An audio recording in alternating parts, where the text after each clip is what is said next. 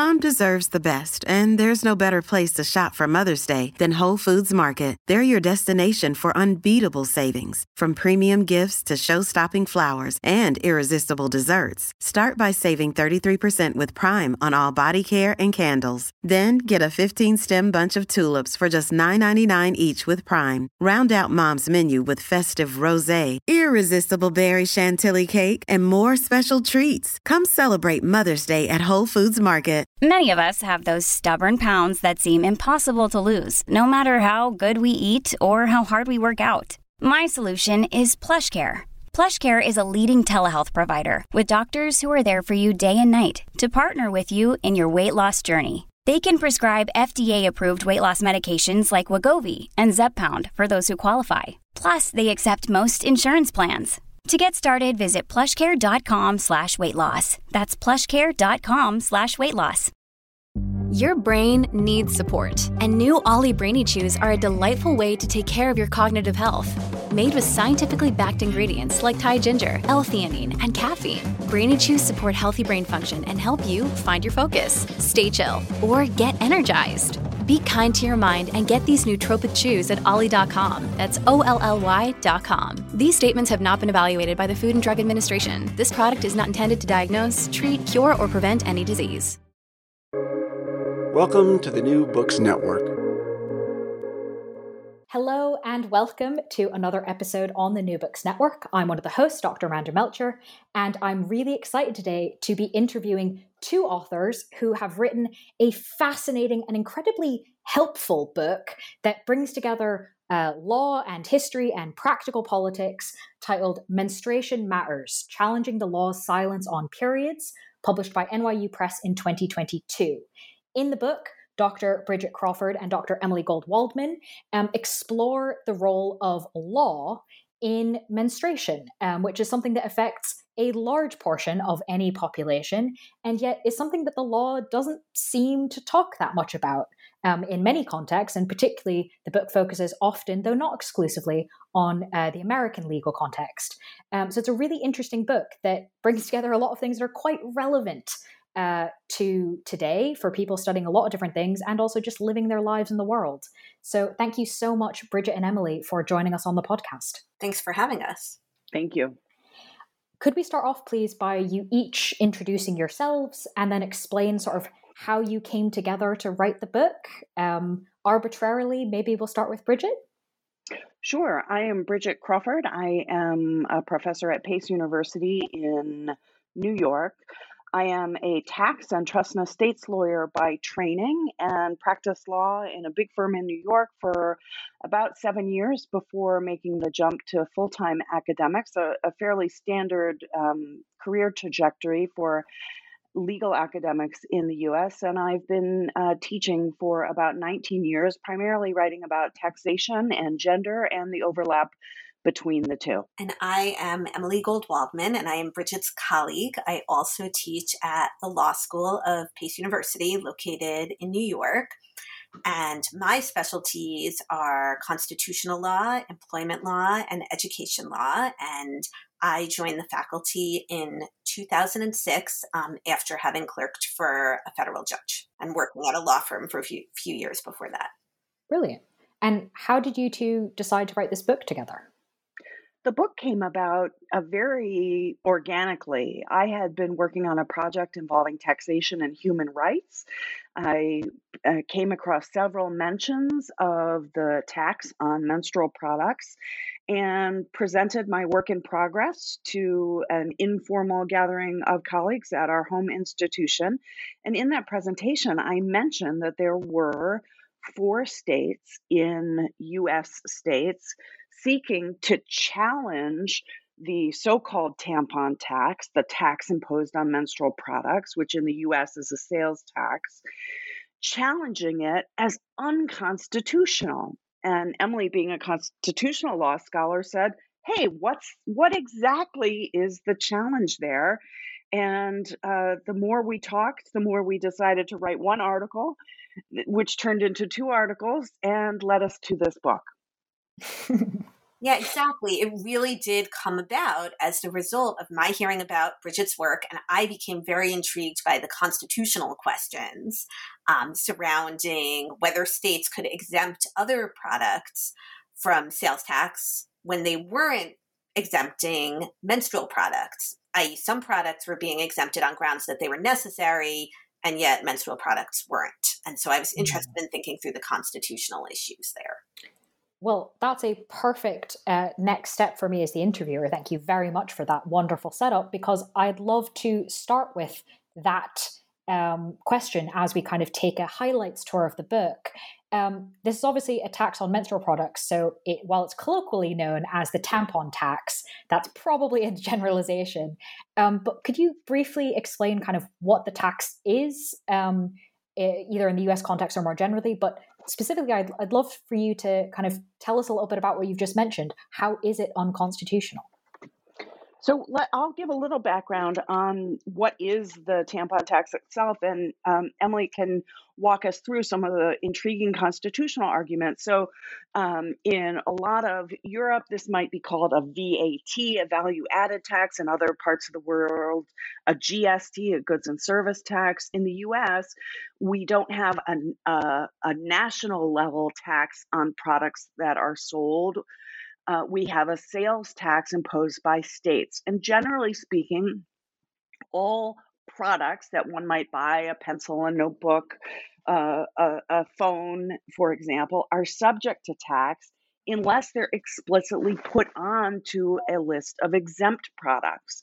And various states have, uh, over the years, developed lists of exempt products that don't exactly track neatly the division between necessities and non-necessities or or luxuries but that's a, a good enough explanation. To make a long story short when we started out this project in uh, back in 2016 a small handful um, of states, fewer than uh, six, had put menstrual products on the on the tax exempt list, but our home state of New York had not.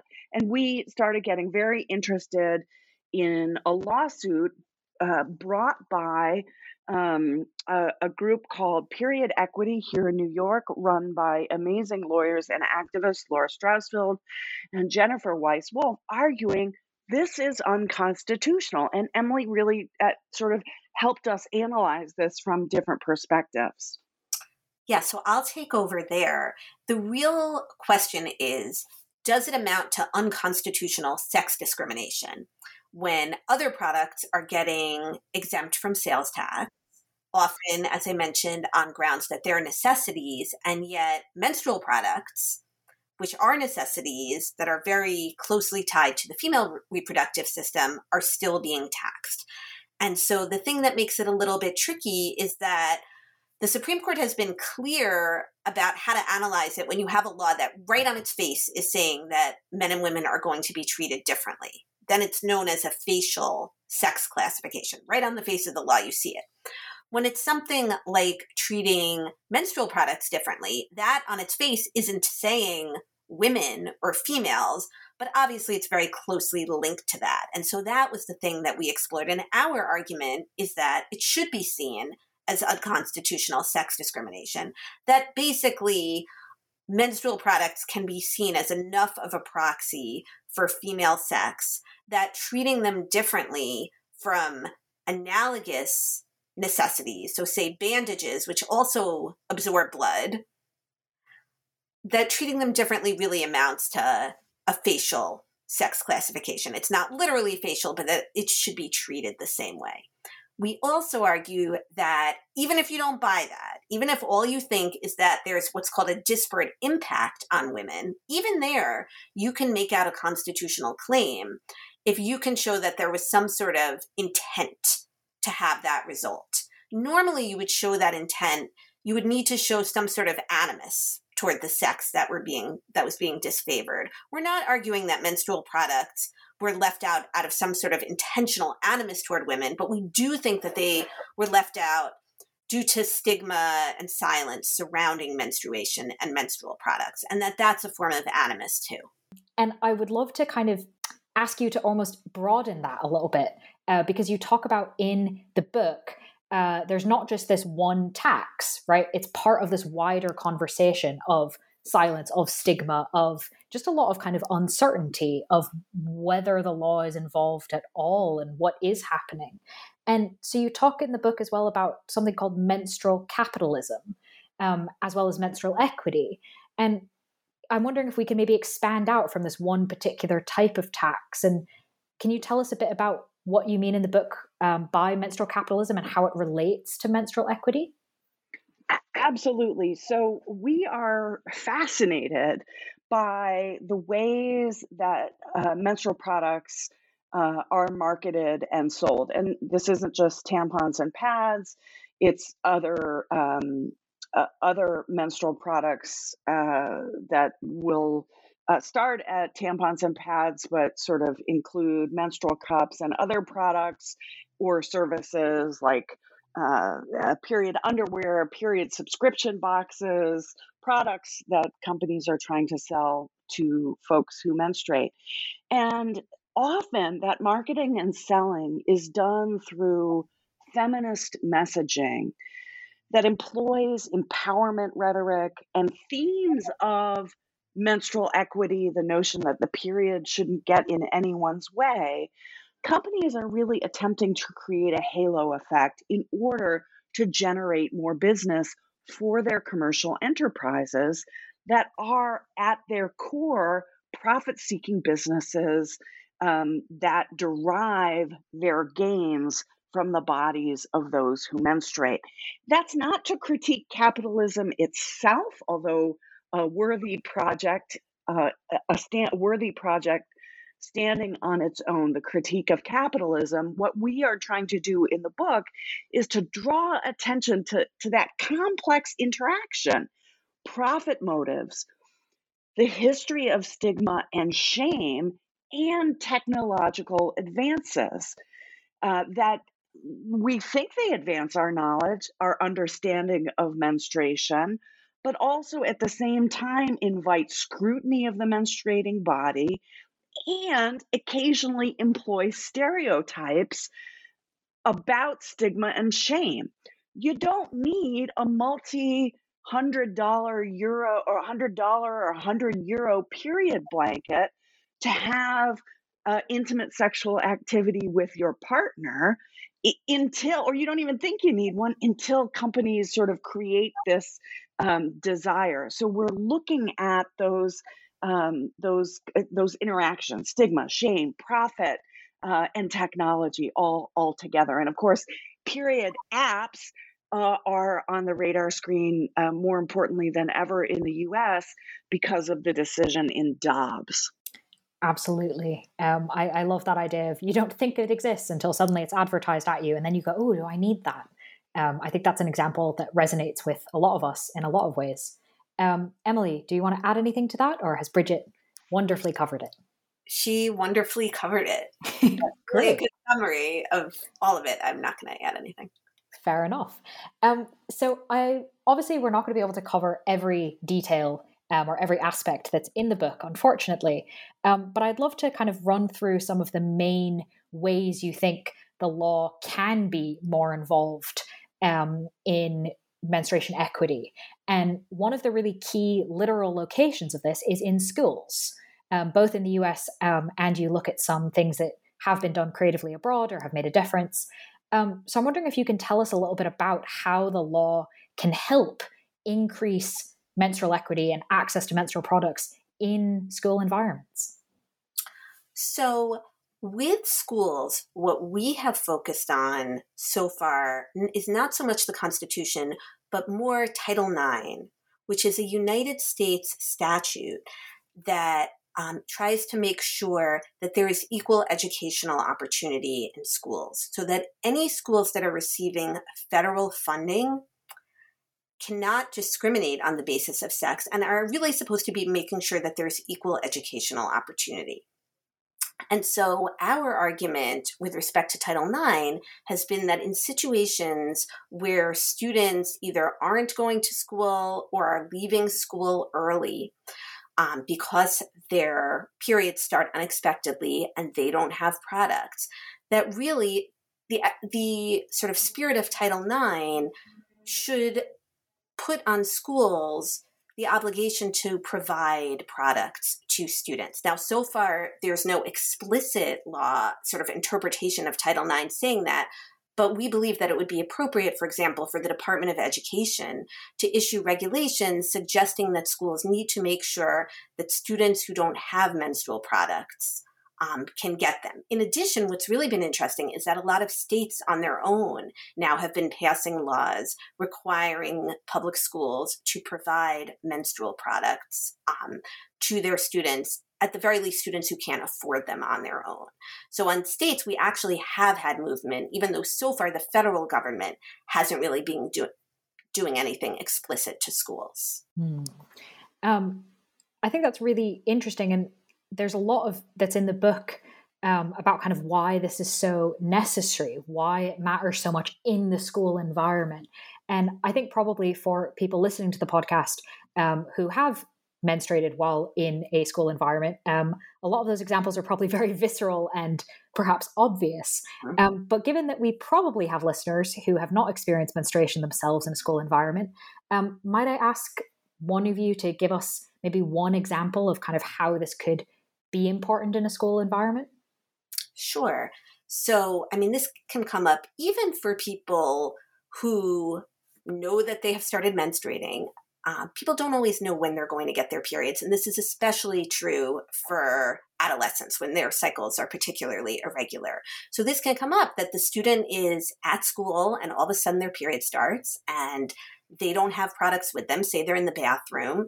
And so now they're sort of in a quandary of what to do, right? Like, how are they going to leave the bathroom? They need a product. A product isn't there for them. And so that's a very sort of just visceral example of being caught unprepared. There may be other mm-hmm. students who know that they have their periods, they can't afford to buy products, and so now they're feeling like they need to stay home because they're scared of menstruating in school and not having a product with them. Another example take um, schools that have policies where students aren't allowed to get up and go to the bathroom in the middle of class right? And there can be situations where someone has an emergency where they need to, like they're bleeding through a pad or a tampon or something like that.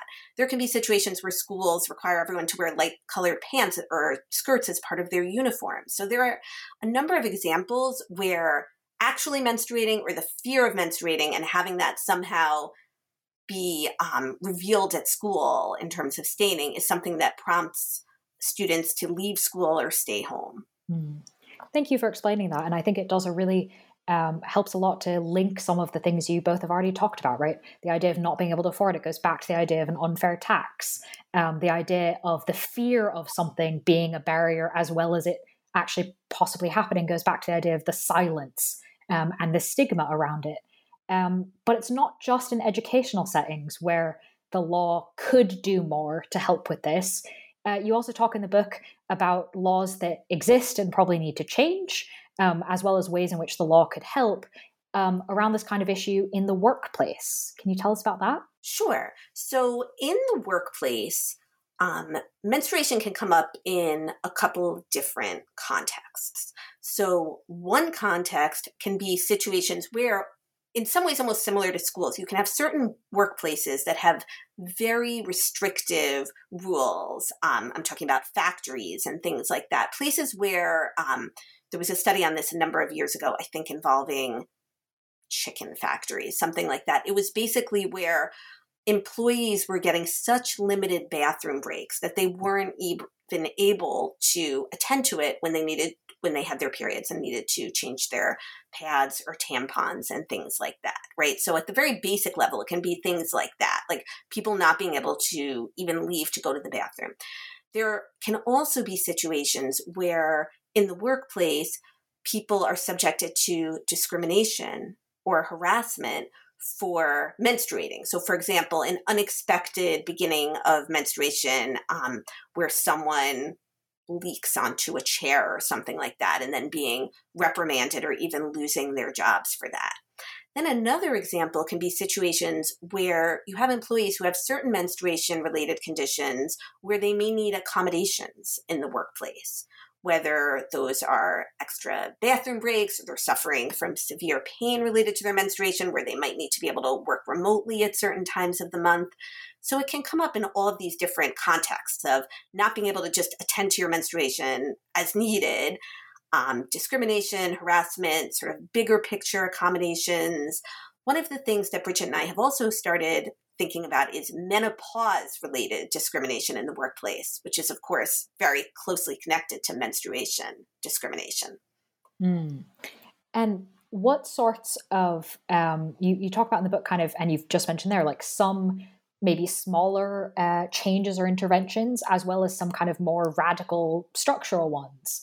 Um, and you discuss in the book that some of these kind of are already being enacted in some cases or could kind of easily be put into place.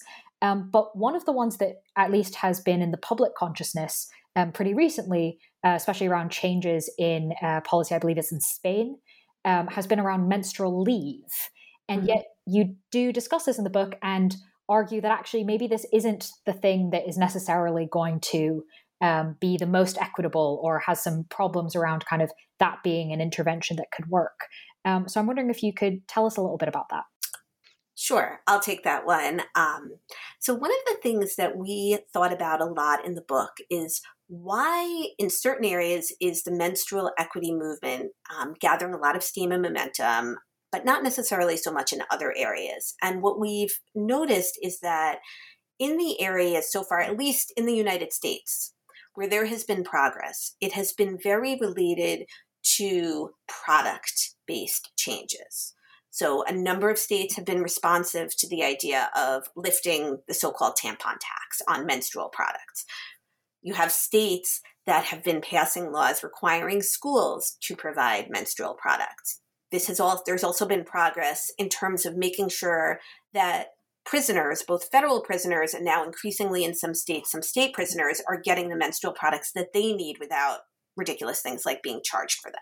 Right? So the progress that has been made so far has really been centered around products. And we try to unpack why that is. And I'm setting this up in contrast to men- something like menstrual leave, which we don't think would garner the same sort of support in the United States.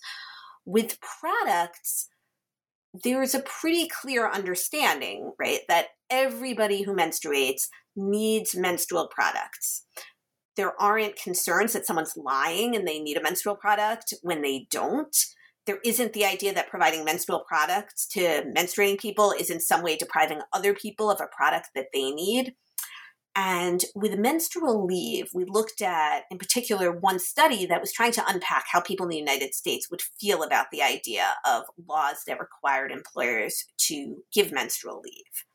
And they there were a lot of concerns at least in the survey participants about feeling like well not everyone is necessarily entitled to menstrual leave right? It really people's experience of menstruation really varies you know what if you have people then who are taking advantage? In addition what about all the people left at work? If someone is out on menstrual leave then everyone else has to sort of share the load of their job. And i'm not we're not necessarily saying that those are great arguments but we think there's a potential. First of all, we think it's unlikely that there would be sort of the political support for menstrual leave, and we think it's potential that there's potential that there would be backlash, and we think it's because of those reasons of everybody would like to have you know some more time off from work, and that there is going to be resentment. There's going to be concerns about people taking advantage. What's interesting too is in the countries that have menstrual leave, which particularly so far have been more in East Asia, it seems that female employees are often very reluctant to take that leave that they don't, they don't necessarily want to reveal that they're menstruating they are concerned that if they take the leave it will make them look like you know less dedicated hardworking employees so it's not so clear to us that that is really the solution as opposed to broader based policies that provide more flexibility for all employees so that it's not sort of setting up menstruation as this special thing that needs to be treated differently from everything else. When it comes to products, there is something specific. Menstrual products are specific.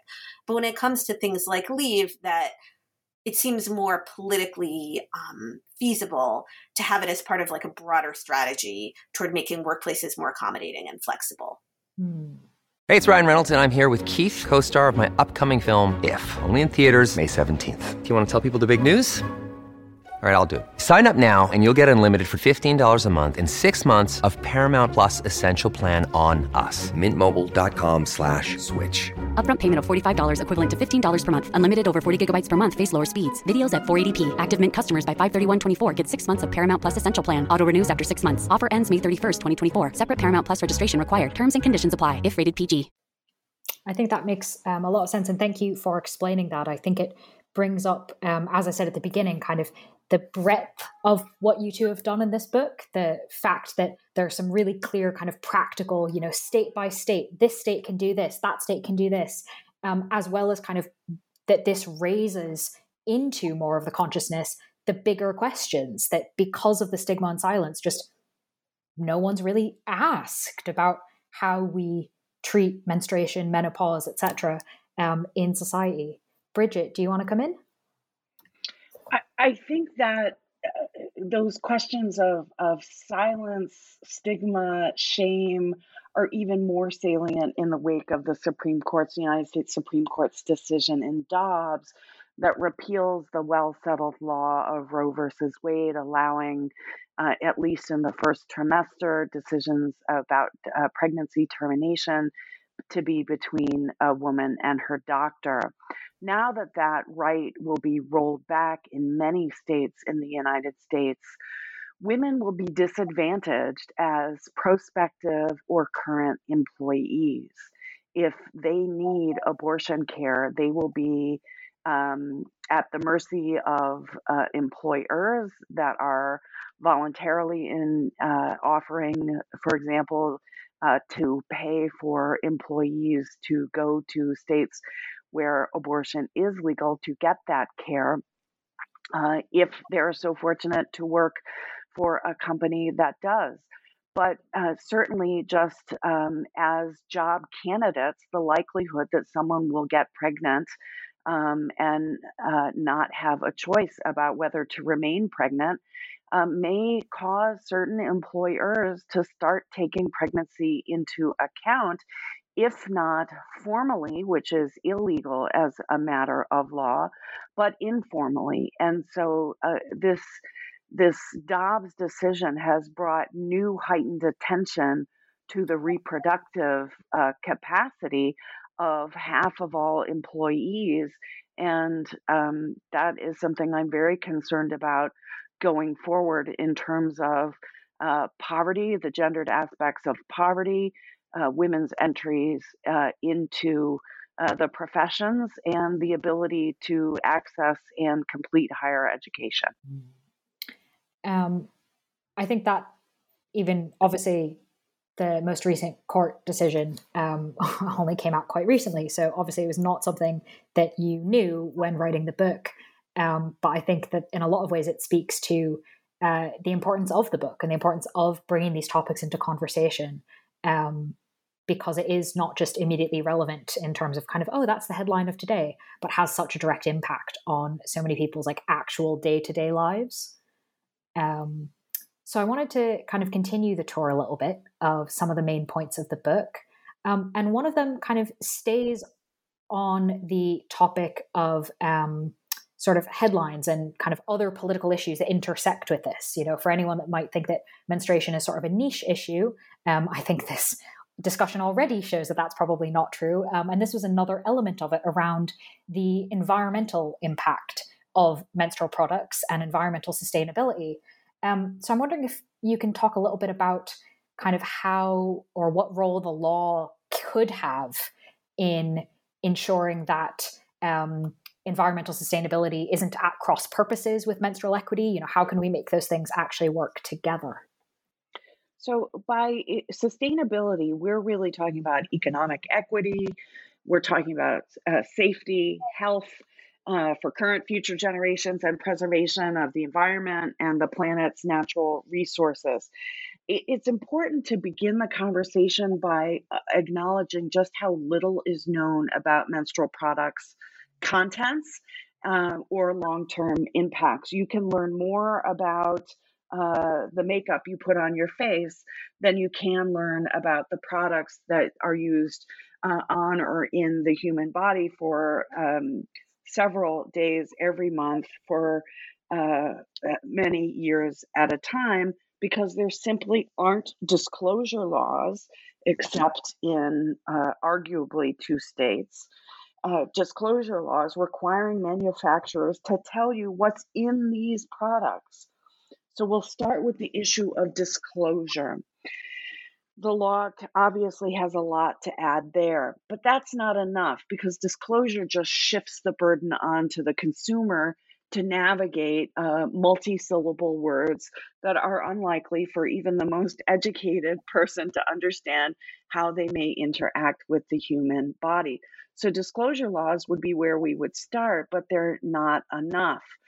We also um, uh, need to uh, look at um, uh, how menstrual products are disposed of uh, and certainly, um, menstrual products can be an extraordinary strain on uh, sewage and water systems. We look at uh, what goes into uh, products, uh, even if we knew exactly the contents. Um, there's a whole lot of plastic and uh, unrecyclable uh, parts associated with menstrual products. And, and we think the, the law most certainly could intervene there. We're also intrigued by private procurement as an option. What would it look like if menstrual products were required in all federal buildings in the country, for example? And what if the law required those products to conform to certain sustainability standards, both in terms of the contents of the products and their biodegradability? Um, what if companies that decide to provide these products for employees uh, agreed that they would only use sustainable products. That could really change the market a great deal so that manufacturers would start shifting uh, their fabrication and marketing practices. And I'd love to kind of follow up on something you mentioned kind of the if we knew what was even in them, why don't we know what's in them?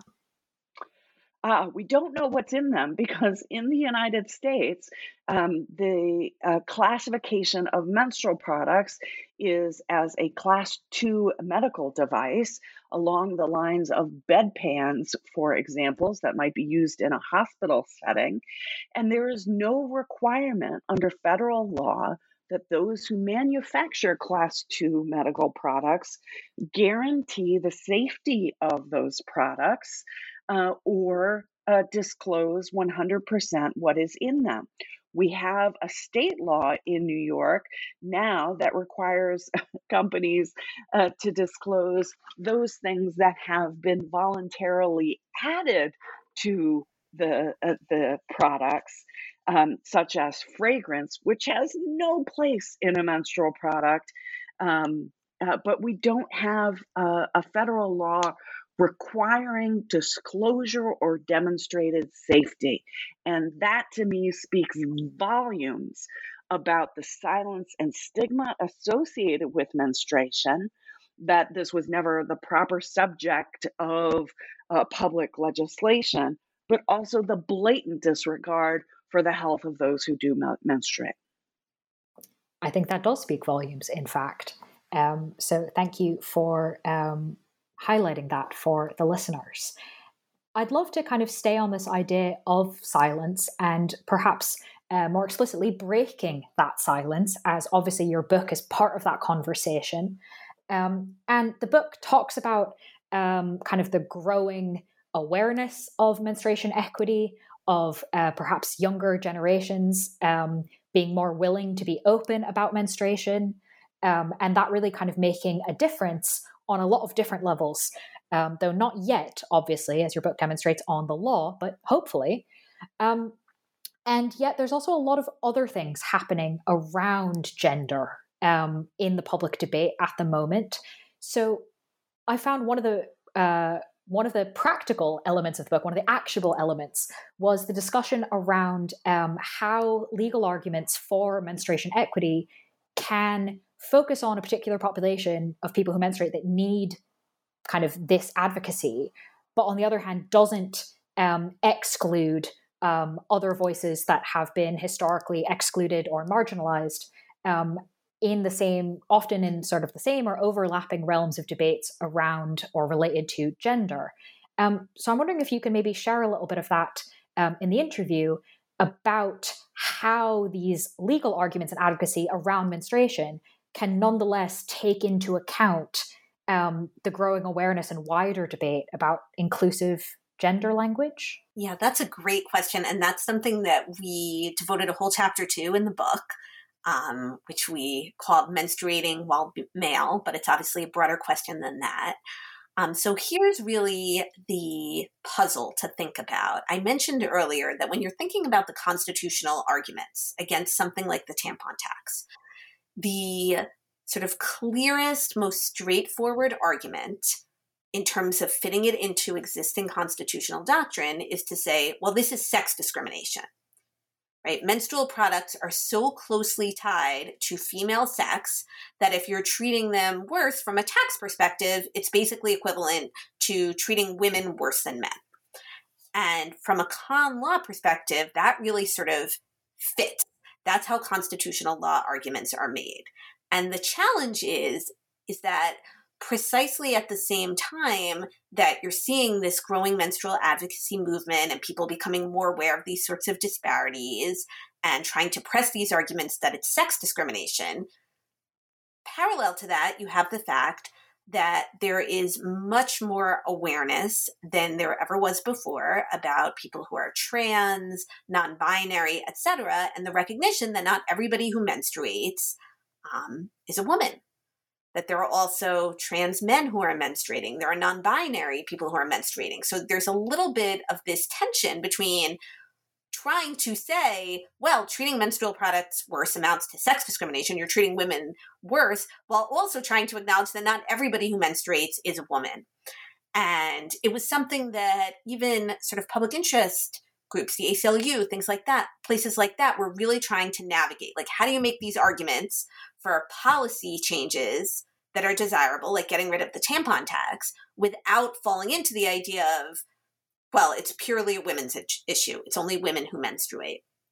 And so in the book, we say there are really these two important, equally important goals. And, and one is trying to achieve policy change. And to do that, you need to have the sort of clearest, most effective legal arguments. But another equally important point is to be inclusive and to recognize that not everyone who identify who menstruates identifies as woman as a woman is a woman and so the way that we try to sort of pull those two things together is to say that free, emphasizing that many policies that disadvantage menstruation or people who menstruate, they do have their bases in sexism and stigma around menstruation. And so they need to be changed. And then that change will redound to the benefit of everyone who menstruates.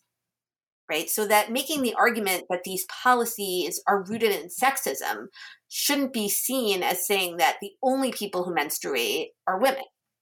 And you can sort of hold both things in your head and i think we have to because that's really the path to legal reform and inclusivity around menstruation. Wonderful. Um, thank you for sort of summarizing that so clearly both the logic of it and also what kind of we need to do. We need to hold two things in our head. Okay. I, I think we can do that um, that's a relatively clear call to action. And as we come then to sort of towards the end of um, the interview I want to ask about perhaps not the elephant in the room, because there are probably many, um, but I'd love to ask you about kind of how COVID, how the pandemic, how um, having literal freedom of movement um, curtailed for all sorts of people um, and huge numbers of people, how has the pandemic impacted conversations around menstruation as well as policies around it? I think COVID, uh, uh, the the COVID nineteen pandemic, which is certainly ongoing, um, has brought into stark relief just how necessary menstrual products are, but not just menstrual products, education related to menstruation, care surrounding reproductive associated uh, functions all over the world, and being unable to leave one's house or to uh, freely attend school or doctor's appointments, for example, has um, has made accessing that education and care as difficult as it has been in many places to access the products themselves. We really take a 360 degree uh, approach to uh, the ways that menstruation matters. And it's not just the products, but it's also education and healthcare and environment and sustainability. And COVID impacted absolutely every aspect of that. Emily, is there anything you want to add to that? I would say that just, I think in some ways, there were the fact that people who never before even had had experienced this sort of scarcity, running out of products like toilet paper and menstrual products, now as a result of the pandemic did experience it. It sort of did raise everyone's awareness a little bit of how scary and limiting it can be to not have the products that you need um, to sort of manage your your life, your bodily needs. I, I, think in that way it's been interesting. I think it sort of raised people's sensitivities. I'm wondering if um, I can ask you to a bit about kind of the process, obviously, of putting the book together. Um, as you said, it did seem to grow up very organically out of kind of, oh, this question, and oh, let's write an article about that. Oh, look, okay, wait, now it's kind of growing a little bit.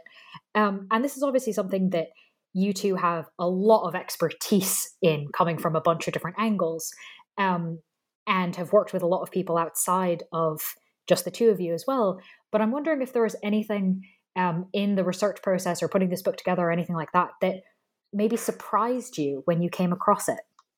I would say it's been incredibly surprising to us how very little research there is in, in the area of all things associated with um, sort of reproductive function. Um, our our next project will very likely involve a, a close look at the opposite end of the uh, m- menstruation related uh, cycle and menopause itself. And um, there's an area where there's not a lot of research um, uh, about exactly what menopause is, how it happens, why it happens, and what its effects are. Although we know some of the basics about menstruation, there's not a whole lot of research about menstrual disorders, bleeding disorders, and other aspects of, of health associated with menstruation, uh, as well as the lack of research around menstrual products that we mentioned before. I think something that surprised me um, in a good way is just how much progress there has been in the last five or so years, really since 2015. So I guess it's a little bit more than five years.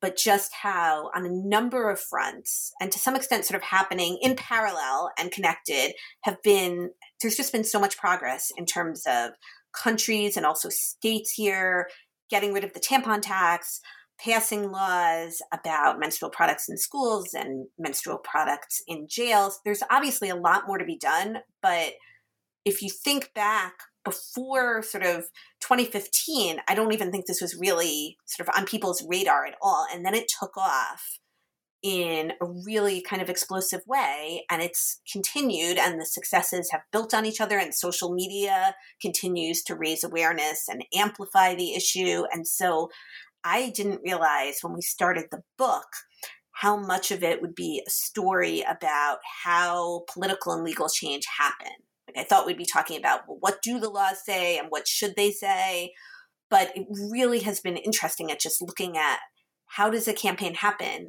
and what have been the wins. That's a very optimistic note, um, I think, to come towards the end of the interview on. So thank you very much, uh, both of you, for sort of sharing that as the people closest, obviously, to the book, kind of your experience of it. Um, and Bridget, you mentioned a little bit about kind of that next project. Um, but as the sort of traditional last question, um, is a is the next thing for both of you a book on menopause and the law, or something else? We certainly are working in the menopause area, and we're carrying over this interest in how law changes and how social attitudes change, to imagine a multi generational movement uh, to advocate at the intersection of ageism. Uh, discrimination and gender. One of the things in writing the book Menstruation Matters that uh, struck us is how important young people have been in pushing for the conversation about menstrual equity and imagining that same kind of energy transferred into a broader equity space is very inspiring for both of us. Amazing. Um, that sounds like a fascinating and also incredibly important um, topic. So I'm really glad to hear that two such wonderful people are working on it. Um, but while you go off and work on that next project, listeners can read uh, the book that we've primarily been talking about this episode, uh, which, as a reminder, is titled Menstruation Matters Challenging the Law's Silence on Periods, published by NYU Press in 2022. Dr. Bridget Crawford and Dr. Emily Gold Waldman, thank you so much for being with us on the podcast. Thank you. Thank you for having us.